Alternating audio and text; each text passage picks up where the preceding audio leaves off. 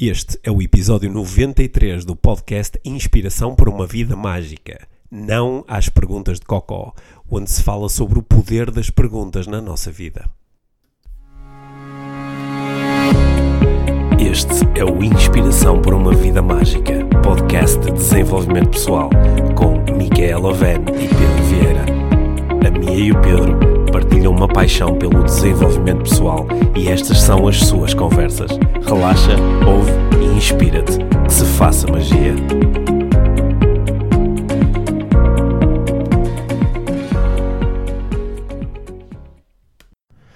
Olá, Mia. Olá, Pedro. Bem-vindos ao podcast Inspiração para uma Vida Mágica, episódio número... 93. A caminho dos 100.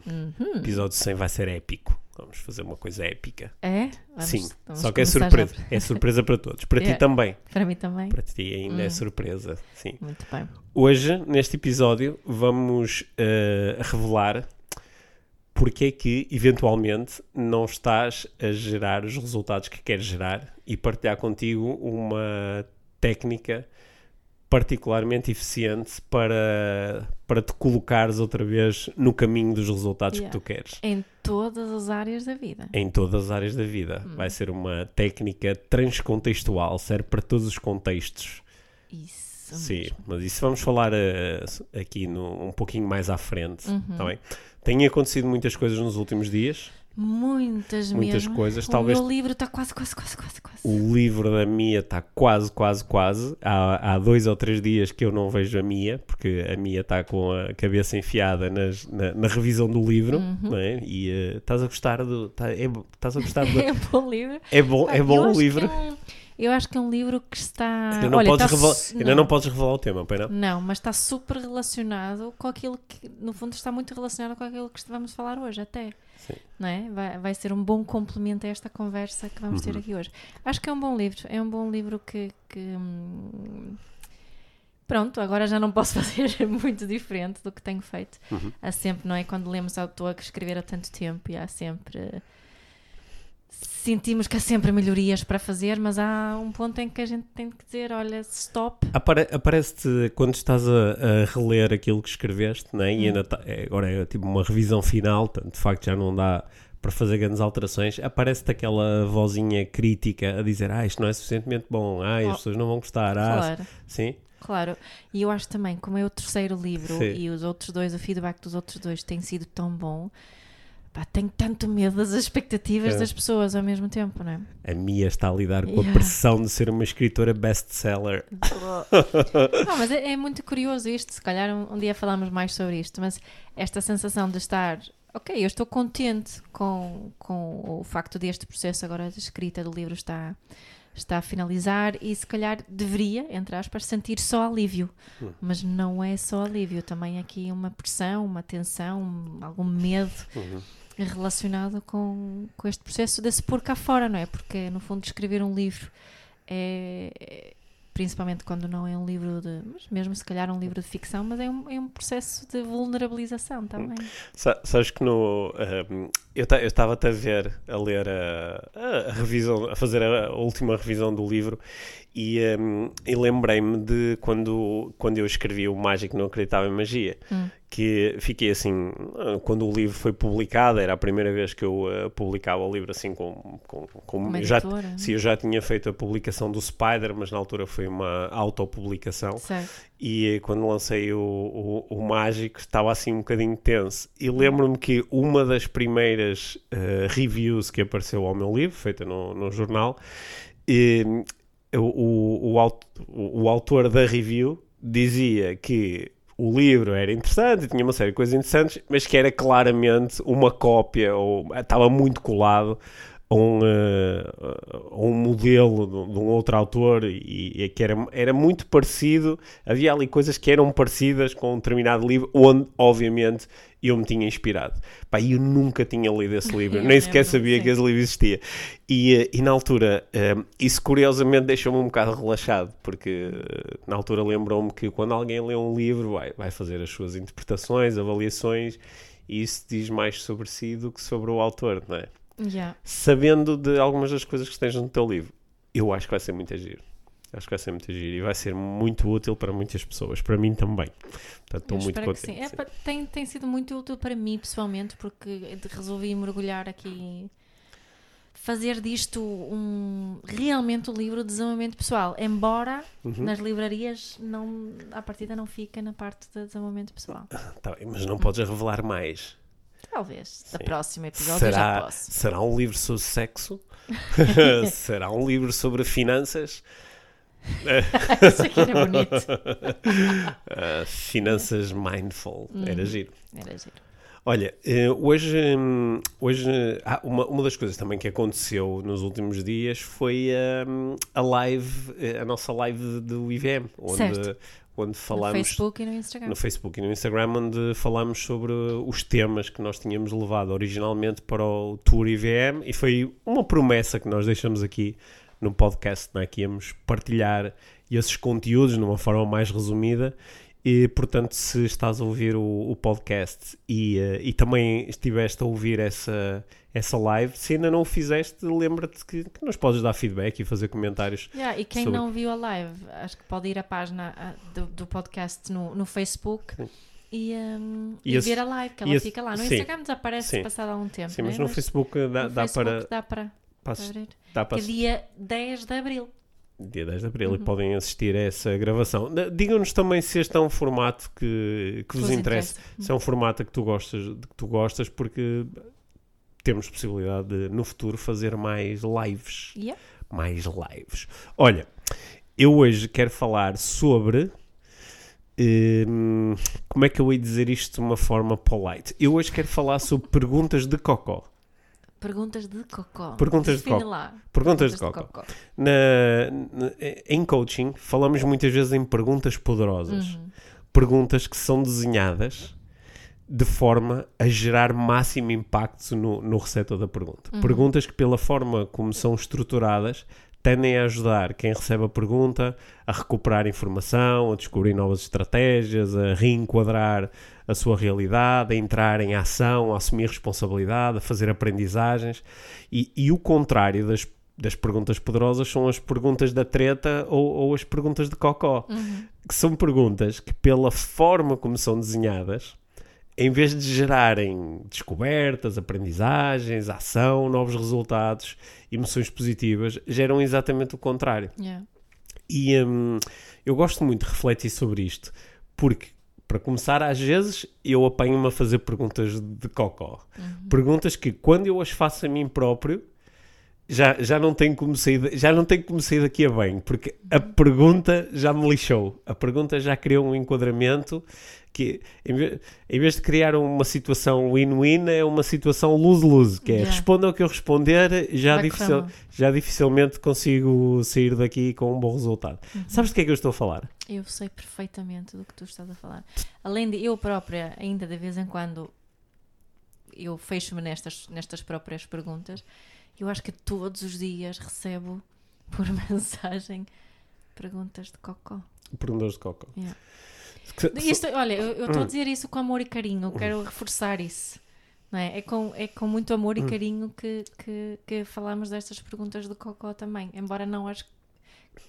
nós queremos incentivar as pessoas a não as fazerem, não é? Sim, eu acho que aqui a expressão que eu escolhi utilizar, não é? Quando falei em perguntas de cocó, ela foi, claro que é mais forte dizer isto e ajuda a entender mais rápido que tipo de impacto estas perguntas têm na nossa vida do que se eu dissesse que há perguntas com um nível inferior de poder. Ou perguntas que nos remetem para situações pouco possibilitadoras. Não, são mesmo perguntas de cocó. Não é? Por exemplo, quando eu pergunto a mim próprio numa determinada situação, de que forma é que isto vai correr mal, eu já criei uma limitação, a limitação de que vai correr mal. Eu estou a explorar as diferentes formas como isto pode correr mal. Portanto, é uma pergunta de cocó, porque já retirou da equação uma série de possibilidades que podiam ser interessantes, como por exemplo isto correr bem, ou como é que podemos fazer para isto correr melhor. Já agora seria uma pergunta bem mais poderosa para fazer, certo, na situação em que eu fiz a pergunta anterior. Uhum. E nós fazemos perguntas uns aos outros, não é? Nós fazemos, eu falo contigo, faço-te perguntas, tu fazes-me perguntas a mim, fazes perguntas aos teus clientes, aos teus alunos, aos teus filhos, e quando tu fazes uma pergunta, primeiro, a outra pessoa pode dar feedback sobre a pergunta, né? E tu própria ouves a pergunta que fazes, assim, e às vezes podes refletir sobre ela. Olha, uhum, o raio de pergunta que eu fiz, ou olha o resultado da pergunta que eu fiz. Yeah. E a questão é que nós fazemos muitas perguntas a nós mesmos através do nosso discurso interno, uhum, né? E enquanto temos aqui este diálogo interminável dentro das nossas mentes, muitas vezes utilizamos a pergunta. E é neste cenário, neste contexto em particular, que surgem as maiores perguntas de cocó. Ou as perguntas que pior cheiram. Porque são aquelas que são mais limitadoras para as nossas vidas. Yeah. E elas são perguntas que são invisíveis. Invisíveis não, elas são inaudíveis. Uhum. Quer dizer, não há... Como tu fazes a pergunta, ou podes fazer a pergunta só dentro de ti, e perguntas, respondes... depois começas a sentir com base na resposta que deste e depois até ages com base naquilo que sentiste. Só que este processo, para mim, eu não ouvi a pergunta, eu não assisti ao processo, é um processo todo muito secreto, é só teu. Uhum. Então eu não te consigo dar feedback. Yeah. E claro que há pessoas, e eu posso afirmar isto como coach, porque como coach eu começo a fazer perguntas para entender... Que tipo de perguntas é que os meus clientes fazem eles próprios, ou que tipo de perguntas é que o aluno faz ele próprio. E às vezes estes processos começam a tornar-se visíveis. Então eu posso afirmar como coach que há pessoas que na maior parte do tempo estão a fazer a si próprias perguntas muito fracas. Perguntas que as fazem sentir mal, perguntas que as fazem ter pensamentos que não as ajudam. Sim, eu confirmo. Tu também confirmas isso? Sim, na parentalidade então... eu diria que 90% de todas as perguntas feitas, uhum, por pais e especialistas, agora estou a ser big and bold, são perguntas de cocó. Sim. Uhum. Podes-me dar alguns exemplos de perguntas de cocó que nós podemos fazer na parentalidade? As tais perguntas que nós fazemos a nós mesmos. Porquê é que eu sou tão mau pai? Yeah, isso é uma pergunta do cocó. Porquê é que os meus filhos nunca me respeitam? Yeah, só que eu acho que isto até é o nível a seguir, não é? Eu acho que as primeiras perguntas do cocó são perguntas compreensíveis, mas que focam uma coisa que não vai ajudar a criação de uma boa relação, que não vai ajudar a criança a criar... crescer com uma autoestima saudável, que não vai capacitar a criança, que não vai criar resiliência, que não vai desenvolver competências úteis para a vida, que são aquelas pequeninas perguntas dos como é que eu faço, como é que eu mudo o comportamento da criança, okay, né? Como é que eu faço com que ela vista o casaco, como é que eu faço com que ela queira tomar banho, como é que eu faço com que ela coma a sopa. Não é? Estas perguntas na parentalidade têm muito destaque, mas têm pouco interesse na realidade, na prática de parentalidade, aquilo como eu vejo a parentalidade. Então, nesse caso, tu estás a classificar essa pergunta como menos boa, porque ela está a ir para um nível de especificidade muito, muito grande. Como é que, certo, eu faço para que a criança, uhum, vista o casaco quando eu lhe mando vestir o casaco? Uhum. E perdeu de vista qual é a intenção disto, qual o que é que está aqui em causa, exato, o que é que a criança vai aprender com isto. Isso, o que é que eu quero realmente aqui, qual é o meu papel como pai. Okay. Mas eu aqui estava também a introduzir outro tipo de perguntas de cocó, uhum, que são perguntas que contêm determinados pressupostos, que como estão na pergunta, eles não são desafiados pelas respostas. Exato. Né? Que é, por exemplo, quando eu faço alguma coisa e não corre exatamente como eu queria, e eu pergunto a mim próprio, pá, porquê é que eu sou tão burro? É aquele exemplo que estava a dizer, não é? Porquê é que eu sou um mau pai, ou porquê é que eu não consigo manter a calma? Mas repara, por exemplo, nesta estrutura, que é muito comum, porquê é que eu sou tão burro? Uhum. Eu, para responder a esta pergunta, eu primeiro vou aceitar que sou burro, o que é que seja que isso signifique para mim, se estou a utilizar essa linguagem, certo, e depois vou explorar as potenciais justificações, podem existir muitos. Eu sou burro porque já o meu pai era, eu sou burro porque o meu pai me disse que eu era, é porque não consigo aprender, eu sou burro porque tenho certas dificuldades, eu sou burro porque vim a seguir ao meu irmão que era uma criança toda especial e por comparação sempre disseram que eu não sabia fazer nada, eu sou assim porque é assim hoje em dia, porque não me ensinar, o que quer que seja. E, ou seja, fechas-te numa caixinha de burrice. Fecho-me numa caixinha, porque a própria pergunta, ela induziu essa limitação. Então, eu noto, assim, esta estrutura que está muito presente no auto-questionamento de algumas pessoas, que é... porque é que eu faço tudo mal, porque é que eu nunca acerto nas coisas, porque é que eu nunca sei o que quero, porque é que eu sou tão totó, porque é que eu confio nas pessoas e depois me lixo. Portanto, são perguntas que, pela forma como são feitas, elas induzem resultados que, em princípio, nunca vão ser muito possibilitadores, nunca vão ajudar. Podem, às vezes, trazer algum alívio momentâneo, só que eles não permitem progredir na vida. Não permitem ação e não permitem transformação e mudança. Não, pelo contrário, eles normalmente até me fecham dentro de uma trinada de identidade limitadora. Portanto, confirmam ali o rótulo que eu me estou a dar a mim próprio. E às vezes não é muito fácil responder à pergunta quais são as perguntas que tu fazes a ti mesmo habitualmente. Porque isso requer o quê? Requer... meta-observação, não é? Que eu observar o meu pensamento em ação, para depois às vezes dizer, olha que perguntas interessantes que eu fiz, e depois poder avaliá-las. Estas perguntas foram possibilitadoras, ou estas perguntas foram perguntas de cocó, não é? Eu fiquei aqui a perguntar-me porque é que tudo me corre mal, ou perguntei-me, olha, o que é que eu posso fazer numa situação destas para que possa correr melhor numa próxima oportunidade? Né? São duas perguntas que, pela sua natureza, já nos levam para dois cenários totalmente diferentes mentalmente. A pergunta que perguntas de cocó estou a fazer é uma pergunta poderosa. É uma pergunta poderosa, embora ela esteja, lá está a criar, já está a pressupor que eu faço perguntas de cocó. Portanto, eu acho que é melhor perguntar que perguntas é que eu faço a mim próprio habitualmente e depois mais tarde ir avaliar, qual é a estrutura desta pergunta? Onde é que ela encaixa? Né? E uma das coisas que eu fui descobrindo ao longo do tempo é que pessoas que fazem muitas vezes perguntas de cocó a si próprias também fazem habitualmente perguntas de cocó aos outros. Né? Também faz. Pessoas que, por exemplo, que perguntam muito aos outros: porque é que estás a fazer isto errado? Porque é que tu nunca aprendes? Porque é que só fazes asneiras? Normalmente também têm uma estrutura de autoquestionamento muito semelhante. Né? E isso também reflete-se na parentalidade, na forma como falamos com os nossos filhos, não é? Sim. Tu uma vez propuseste-me que esta nossa voz interior é muitas vezes o eco de vozes que nós ouvimos quando éramos pequenos. Não é? Isso é uma proposta de uma senhora que se chama Peggy O'Mara. Ela costuma dizer isso, não é? Que aquilo que mais ouvimos na nossa infância, aquilo que causa mais impacto emocional em nós, aquilo que é mais vezes repetido, transforma-se na nossa voz interior. Portanto, podemos olhar para isto e pensar que esta voz dentro de mim que faz estas perguntas muito pouco facilitadoras, no fundo não é a minha voz pode ser outra.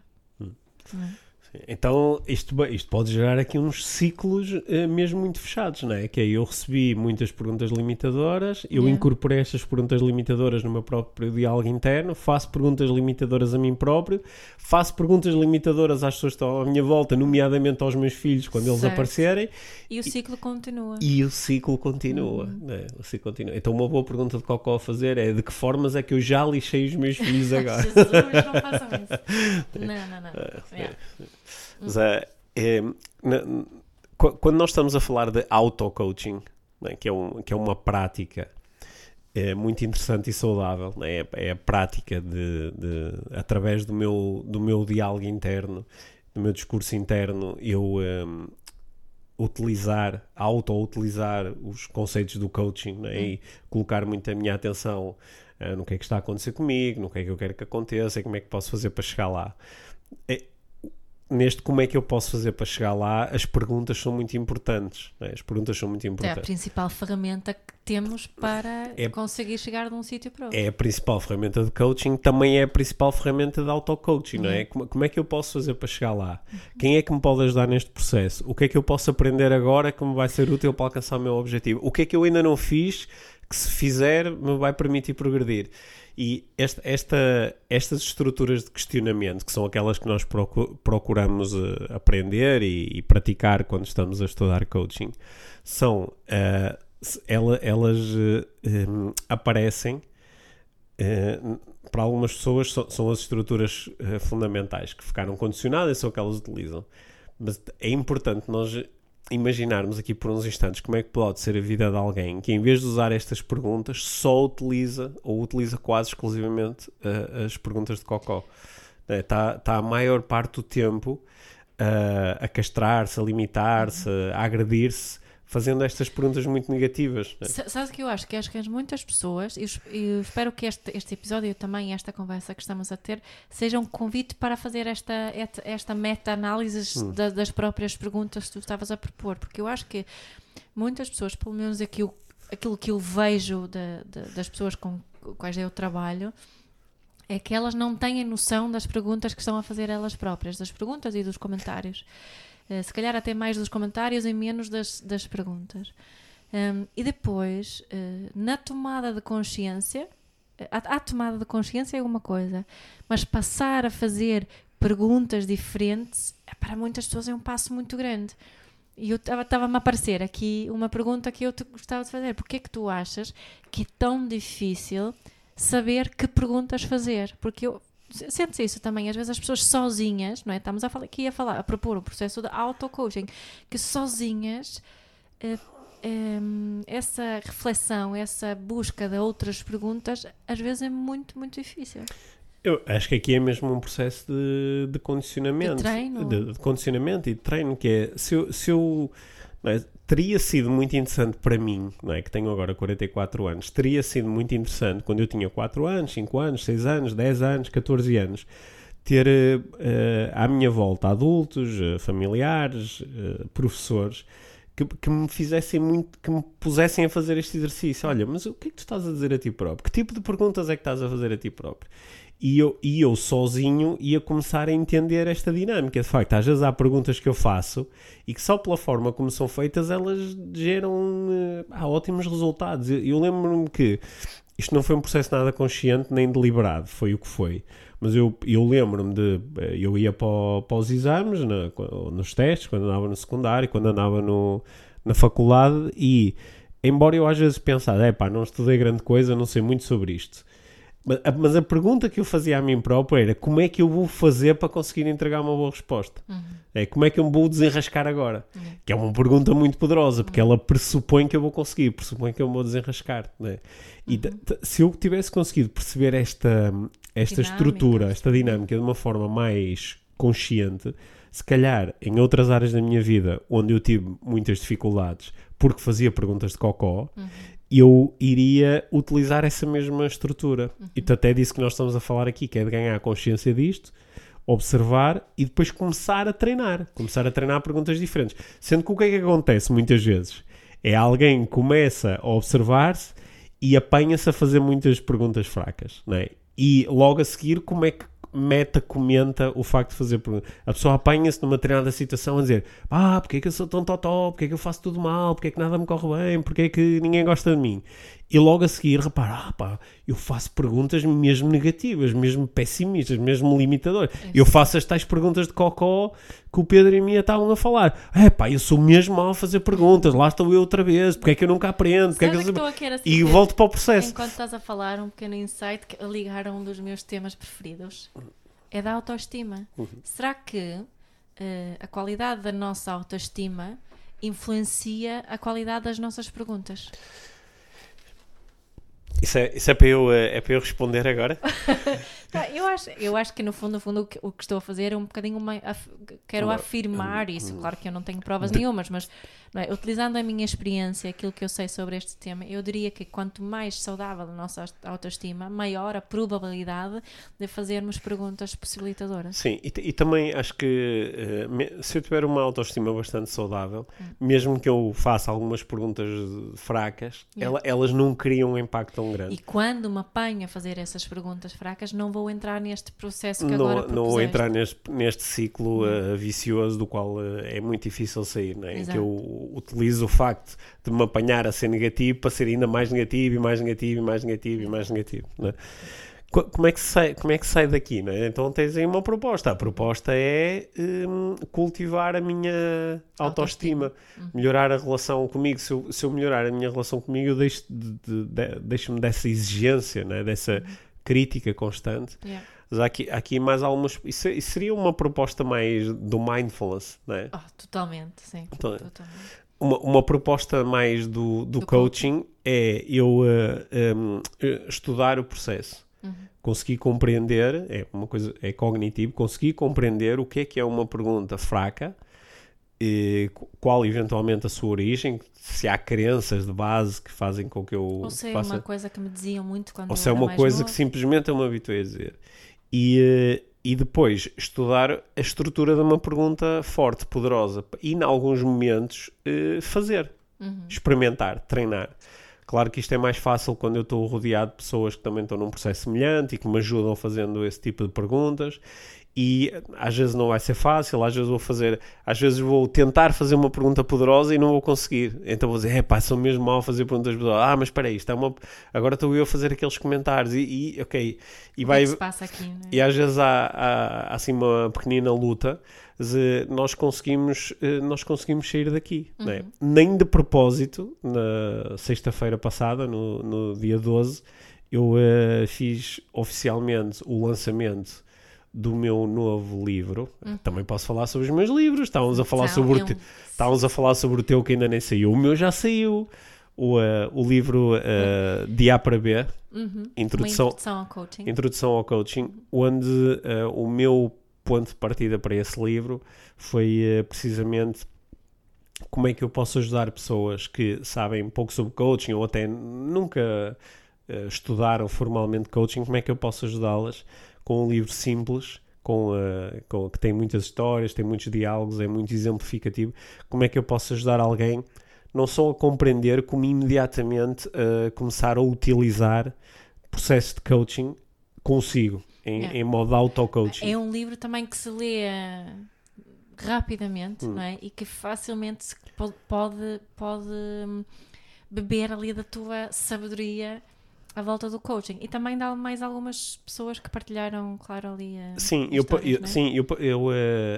envolvi uma série de coaches, são 11 ou 12 coaches profissionais a quem eu fiz perguntas e que também ajudaram com as suas dicas. Portanto, o livro também tem dicas de profissionais e que também revelam um bocadinho do que é que eles fazem para conseguirem utilizar alguns dos preceitos do coaching de uma forma... E tu falas lá também de perguntas poderosas. Claro que eu falo de perguntas poderosas porque isso a pergunta é o grande instrumento de intervenção do coach. Yeah. Portanto, quando estamos a falar de auto-coaching, a pergunta também continua a ser o meu grande instrumento de intervenção. Porque as pessoas muitas vezes, portanto, têm um problema, não é? E têm um conjunto de pensamentos críticos à volta do problema, não é? Porque é que este problema apareceu? Porque é que a minha vida é só problemas? Porque é que isto é tão difícil de ultrapassar? Porque é que eu nunca consigo resolver nada? Porque é que mal eu resolvo uma coisa, me aparece logo outra? E têm estas estruturas de questionamento que não as ajudam a sair dali. E qual é que é o grande instrumento de intervenção? Não é propriamente a solução para o problema, porque a solução para o problema vai ser a consequência de eu começar a fazer perguntas mais poderosas. De eu perguntar, ok, tem aqui um problema, como é que este problema se resolve? Que diferentes soluções existem para este problema? Qual é a melhor forma de resolver este problema? Quem é que já sabe resolver este problema que me pode ajudar? Que coisas é que eu posso fazer agora para minorar ou ultrapassar o problema? E o que é que eu posso aprender agora que me vai ser útil para conseguir ultrapassar o problema?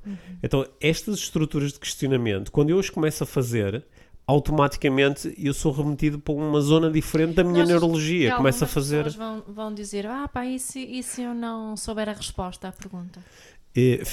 Fica com a pergunta durante uns instantes, porque essa pergunta, e se eu não souber a resposta à pergunta, é uma pergunta de cocó, não é? Yeah.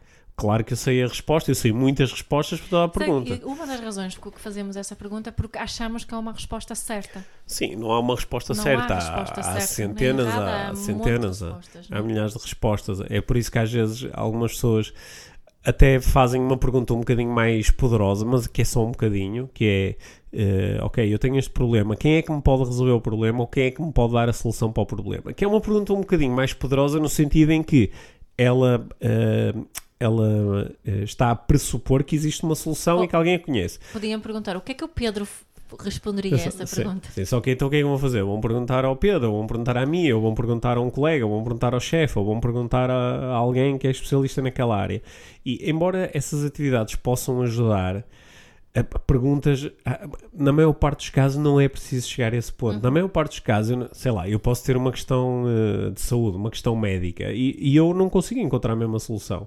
Portanto, a minha solução é ir ter com um especialista, por exemplo, ir ter com um médico, vai fazer análise ou o que é que seja e vai apresentar uma potencial solução. Mas na maior parte das vezes nós estamos a falar de coisas que, primeiro, podem não ter uma resposta taxativa, uma solução, tenha múltiplas soluções, e depois ninguém melhor do que eu pode encontrar essas soluções. Exato. Né? E isso remete-nos aqui para um dos temas favoritos do podcast, que é a responsabilidade, né? Uhum. A habilidade de responder. Quando eu digo, mas eu não sei, eu estou-me a imiscuir dessa responsabilidade. Estou a saltar fora. Uhum. Então, aqui parece que um bom processo é, faz a pergunta e aguenta um bocadinho. Às vezes eu faço uma pergunta poderosa a mim mesmo e tenho algumas respostas passado uns dias, umas semanas, uns meses. Eu já fiz perguntas poderosas a mim próprio e passado anos diz, está aqui uma solução. Agora vou ter que te perguntar que perguntas são essas. Sim, nós podemos fazer perguntas muito poderosas como qual é o meu propósito de vida? Uhum. É? Qual é a tarefa profissional que se eu abraçar agora maximiza o meu bem-estar, a minha satisfação? Há pessoas que fazem estas perguntas muito poderosas na dimensão profissional, não é? Uhum. Qual era o trabalho que eu podia ter que me deixava plenamente satisfeito? E é legítimo dizer, neste momento, olha, os trabalhos que eu já tive, nenhum me deixou plenamente satisfeito e nem medianamente satisfeito. Eu tenho duas ou três ideias, mas não sei, eu nunca fiz. Se calhar gostava de trabalhar num avião, de fazer parte da tripulação de um avião. Só que eu não... Será que é mesmo? Não sei, nunca experimentei. Portanto, eu se calhar só daqui a alguns anos é que posso ter a resposta para a pergunta. Uhum. Só que a pergunta é poderosa porque me lança o pressuposto de que é possível ter alguma coisa que me satisfaça muito. E a pergunta também diz alguma coisa sobre a intenção, tem uma direção, não é? Ajuda-nos a escolher uma direção, muitas vezes, mesmo sem tendo uma resposta definida. Sim, aliás, uma das minhas... no outro dia fiz no Instagram, criei ali assim um espaço para... Eu estava a refletir sobre o facto de estar a estudar formalmente coaching há 14 anos e perguntei às pessoas que me seguem, queres fazer perguntas sobre coaching? E recebi uma série de perguntas e partilhei a resposta a muitas delas nas stories do Instagram. E surgiram algumas perguntas de, qual é a pergunta mais poderosa de todas? Yeah. Né? É difícil responder essa pergunta porque depende um bocadinho da situação, mas eu aceitei o repto e estive ali a pensar e lembrei-me de uma pergunta que é muito poderosa e eu sei que é uma pergunta que tu gostas muito de fazer. Uhum. E nós já falámos sobre essa pergunta aqui no podcast mais que uma vez, que é a pergunta, o que é mais importante agora? Uhum. Que é uma pergunta que tu gostas muito de trazer para a parentalidade, sim, mas que eu podia trazer para qualquer área. O que é mais importante agora? Uhum. E essa é uma pergunta mesmo muito poderosa, uhum, não é? Uhum. Gostas dessa? Eu gosto muito dessa pergunta, porque sim, ela muda muita coisa. Porque ela liga-nos diretamente com a intenção, não é? Yeah. Com o poder da intenção. Yeah. O que é mais importante agora? Uhum. O que é mais importante agora na família? Uhum. O que é mais importante agora no trabalho? E este agora não é propriamente para nos remeter para uma coisa exageradamente momentânea ou passageira, que é quero que se lixe o futuro, Porque às vezes o que é mais importante agora é preparar o futuro. Exato. Às vezes o que é mais importante agora é estudar para daqui a um mês conseguir fazer o exame. Às vezes o que é mais importante agora é poupar algum dinheiro para daqui a 6 meses poder comprar um carro. É. O que é importante ali ao fazer essa pergunta, o que é mais importante agora, é de também ser... procurar fazer a pergunta sem filtros culturais e sociais, né? Principalmente quando estamos a falar sobre temas como a parentalidade, por exemplo. Portanto, é para responder à pergunta, não é para responder à pergunta via um filtro pouco possibilitador. Então, olha, quero partilhar aqui, como este é um tema que me é muito querido, quero partilhar aqui uma pequenina estrutura. Que é, quero relembrar o mecanismo pensar, sentir, fazer e quero sugerir que se faça uma reflexão sobre quando eu me apanho a fazer uma pergunta, que é um pensamento, no fundo uma pergunta é um pensamento, que mesmo sem gerar nenhuma resposta, que eu observo o mecanismo em ação. Quando eu penso isto, quando eu faço esta pergunta, como é que isso me faz sentir? E o que é que eu tendo a fazer por me estar a sentir assim? É isso que me vai permitir rapidamente entender a diferença entre uma pergunta de cocó e uma pergunta poderosa. Porque se eu pergunto a mim próprio porque é que eu sou tão idiota, mesmo sem gerar nenhuma resposta, mesmo sem eu entregar a resposta, olha, eu sou idiota porque... Só de fazer a pergunta porque é que eu sou tão idiota, como é que isto me faz sentir? Faz-me sentir mal, faz-me sentir idiota, faz-me sentir limitado. E o que é que eu tendo a fazer quando me estou a sentir assim? E aí eu consigo entender que perguntas de cocó, que são pensamentos de cocó, trazem sentimentos de cocó, que trazem ações de cocó. E situações de cocó. E situações de cocó, que curiosamente tendem a validar o que eu pensei inicialmente. Exato. Não é? Porquê que eu sou um idiota? Sinto-me um idiota, comporto-me como um idiota e depois tenho uma validação que às vezes as pessoas dizem que sou idiota. És um idiota, e eu digo, estás a ver? Yeah. E como é que eu posso reverter todo este processo depois de entender esta dinâmica? É fazendo, experimentando fazer uma pergunta diferente, né? E para quem quiser utilizar as perguntas, muitas que são sugeridas no livro de A para B, né? Aliás, acho que nós podemos colocar colocamos o link nas notas para o livro. O link para o livro. Tem um homem bem jeitoso na capa. Bem jeitoso. Jeitoso. Sim, é assim que se diz em português. Uma pergunta poderosa para mim é: porquê que eu sou tão jeitoso? E acho que podemos colocar o link. Aliás, até ao final do mês de abril o livro está com um valor especial de lançamento. Portanto, acho que fica ainda mais fácil adquiri-lo e conseguir aceder a essas perguntas. Experimentar fazer uma pergunta poderosa e logo a seguir perceber como é que eu me sinto quando faço esta pergunta. E como é que eu o que é que eu tendo a fazer quando me sinto assim, né?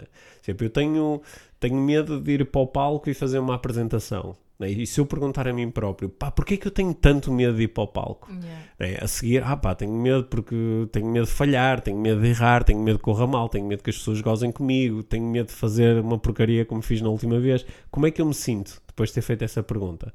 Sinto-me com medo, né? Se a pergunta é porquê é que eu tenho medo, é lógico eu sentir medo. E o que é que eu faço agora que estou a sentir medo?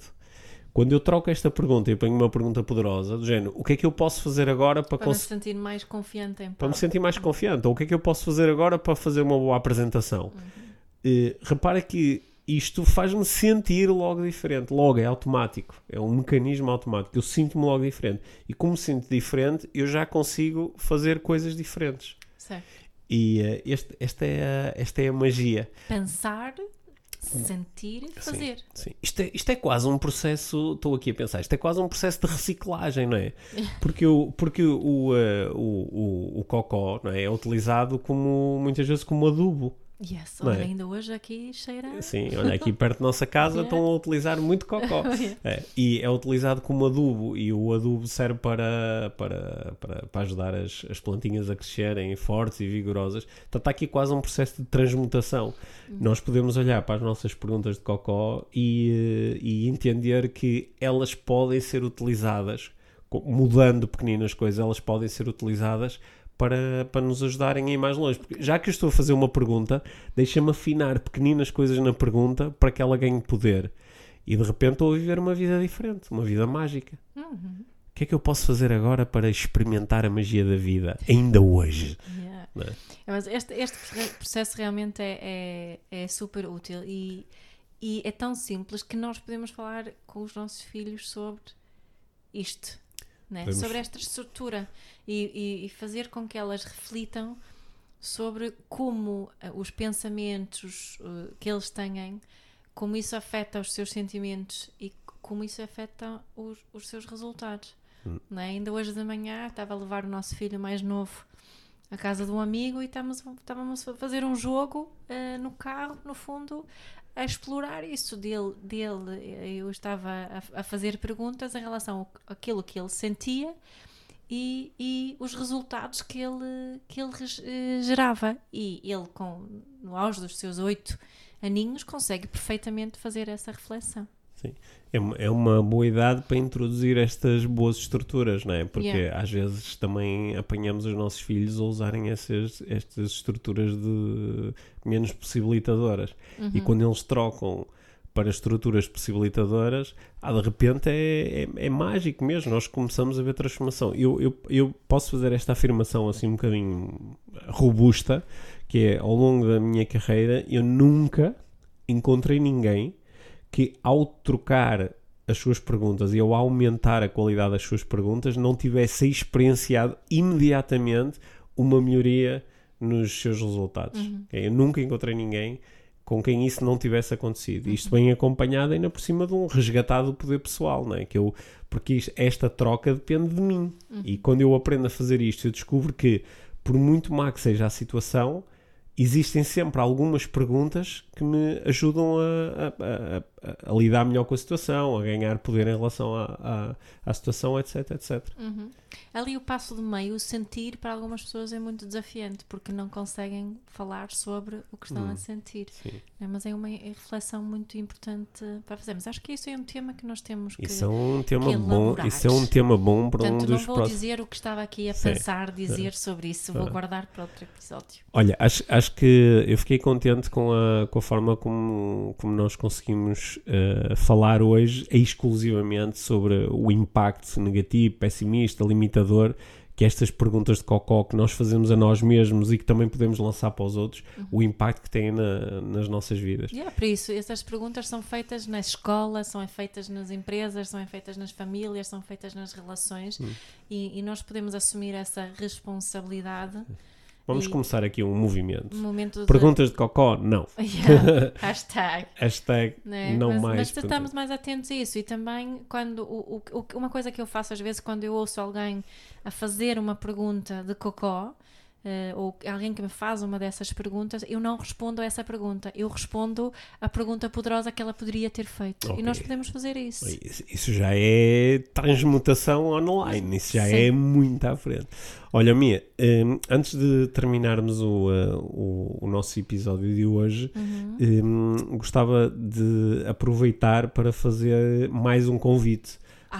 Pois é. Para quem nos ouvir ainda antes do dia 16 de Abril, há aqui uma bela oportunidade, que é assistir a uma masterclass online gratuita sobre parentalidade consciente com a Mia, sobre parentalidade consciente. É uma das habituais masterclass online gratuitas da Dharma 5.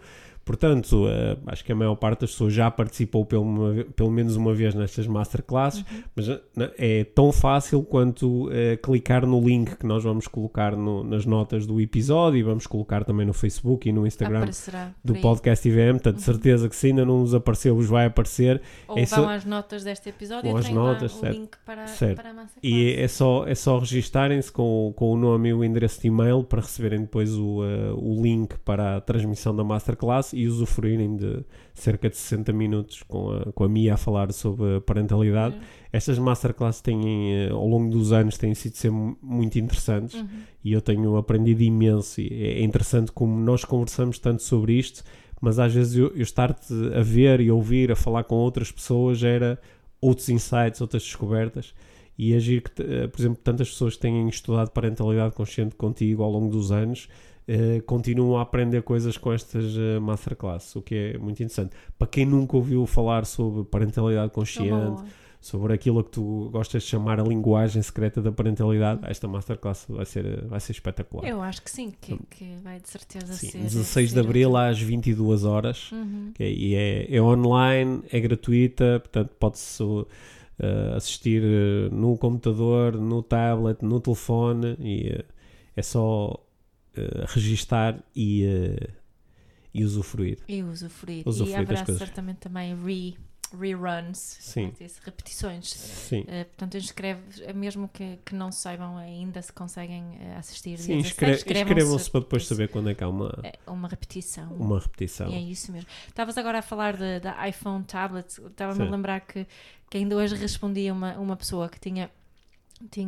comentado uma coisa nas minhas stories, que eu tinha partilhado um screenshot de alguém que tinha partilhado o podcast. Sim. E a pessoa, como é que eu ouço isto? É no YouTube? Ou como é que eu... Não, né? Estava a pensar que há tantas pessoas ainda que não sabem como se ouvem podcast. Sim. Portanto, isto aqui agora serve de apelo para quando fazem partilhas sobre o podcast, partilhem também onde é que se podem ouvir os podcasts, uhum. E como é que se ouve o podcast, que há tanta gente ainda que não sabe deste mundo maravilha dos podcasts. Sim, eu ouço tantas histórias de pessoas que me dizem, olha Pedro, eu ouço o podcast habitualmente e foi incrível porque a minha mulher ouvia, ou o meu amigo ouvia, e andaram durante meses a chatear-me, ouve. E eu dizia sempre, não dá, mas na realidade eu nem sabia era como é que se ouvia. E agora que eu sei que está à distância de, ou entrar na página da internet podcastivm.com, ou através de uma app, que há tantas, ou simplesmente ir ao Google e escrever podcast IVM. Exato. E depois aparecem os links, clicar e ouvir, que é tão fácil como isto. Pronto, agora ouço, mas esse lembrete que fizeste é importante, que é mostrar às pessoas como é que elas podem ouvir. Eu tantas vezes que já fiz, agarrei no telemóvel da pessoa e diz, olha, anda cá que eu vou-te mostrar. É só fazer isso, sim, é só fazer isto. Olha, estás a ver, e tens aqui, podes ouvir os episódios todos, já tens com este 93 episódios, não é? Mais aqueles extra que nós fomos publicando, já são muitos episódios, são muitas horas de desenvolvimento pessoal, e que espero que continuem a ser úteis para muitas pessoas. É incrível como todas as semanas há tanta gente a ouvir o episódio número 1, o que é desenvolvimento pessoal, e o 2, e o 3, e o 4, e há tanta gente que começa a ouvir e ouve os episódios todos. Estamos a ficar próximos dos 300.000 plays, qualquer coisa do género? Não, já estamos bem acima disso. Nós já vamos quase em 350.000 plays do podcast. Mais sim, o que são números interessantes. Estou muito contente a caminho de 1 milhão. A caminho de um milhão. Lá chegaremos. Obrigado, Mia. Obrigada, Pedro.